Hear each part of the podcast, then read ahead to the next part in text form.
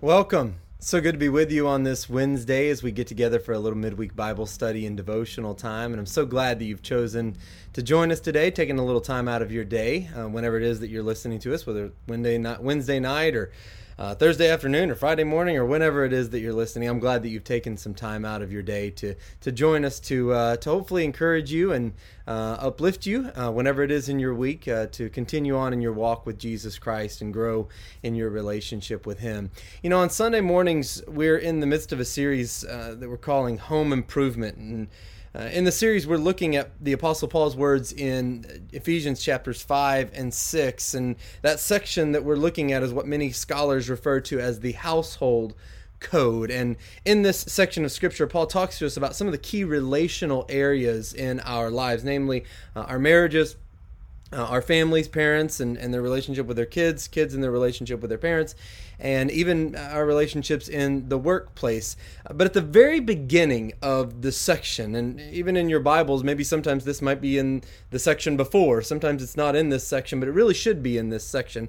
Uh, but in that right right before this this section, at the very beginning, of, I should say, of this section, uh, Paul says these words. He writes these words in Ephesians chapter five, uh, verse twenty-one. He says, "Submit to one another." Out of reverence for Christ. And in saying this, Paul is dealing with, I think, the basic remedy for pretty much all of the conflicts that we experience in our lives. And specifically in this section, Paul is going to go on to apply this principle as he discusses the relationship of husbands and wives, of uh, parents and children, uh, and of relationships in the workplace, as I, I mentioned earlier. Uh, and, and in each case, the remedy is always the same, just as it is for really any relationship. And the remedy is this submit to one another out of reverence for Christ. If we have any desire to be part of the solution to the issues surrounding us today that we are involved in today, then we must do so out of an understanding of what God has revealed about the heart of the problem. We must go back to the, the cause, really, of all human strife. There's no way, uh, or there's no one, I should say, who has at some point uh, who has not at some point. okay, there's no one who hasn't at some point asked the question, or something along the lines of this question How can I get the greatest satisfaction out of life? How can I find fulfillment? And listen, it's not necessarily wrong to ask questions about purpose and fulfillment and satisfaction. But it is rather selfish to ask them in ways that are primarily concerned with my satisfaction and my fulfillment.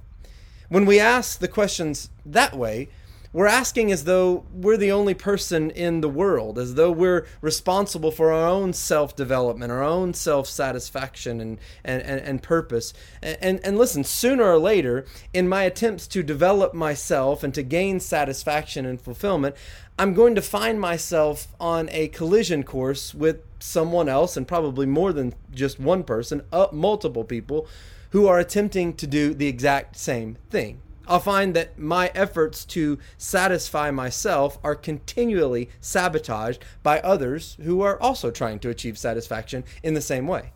I insist on my rights, and others insist on their rights, and in the end, we become obstacles to each other. But Paul changes the whole pattern for Christians by introducing, introducing two radical factors that alter the whole situation. First, as Christians, we must never forget that in every relationship of life, another person is present. It's not merely a problem of what I want versus what you want. In every relationship, the Apostle Paul reminds us a third person is present the Lord Jesus Christ. He's also there. Which brings us to a second matter we need to keep in mind. When I'm at odds at, with another person or at another person, to see that Christ is there too is to make me aware immediately of what he has taught me. It's only when I forget myself and devote myself to another's fulfillment, to another's satisfaction, that I will actually find my own heart running over with grace and satisfaction and fulfillment. And this is one of the fundamental mysteries of life, and yet it is confirmed to us when we really open our eyes. It is confirmed to us each and every day. Those who desperately try to satisfy themselves are the ones who end up hollow on the inside in the end. Our, Lord put it this way in Matthew chapter 16, verse 25 For whoever wants to save his life will lose it, but whoever loses his life for me will find it. And so it then becomes, I think, a question of priority. Either you can insist on having your rights, and in the end, good luck finding true satisfaction and fulfillment in your life and in your relationships, or you can put others first, humble yourself, and seek to give others their rights. And in the end, actually truly find true satisfaction and fulfillment because that's the way God designed for us to experience it. And you just think about if we were to do that, if we were to live life that way, think about the kind of marriages we would have, the kind of families we would have, the kind of workplace settings we would have, the kind of relationships in general we would have if we would apply this principle and submit ourselves to each other.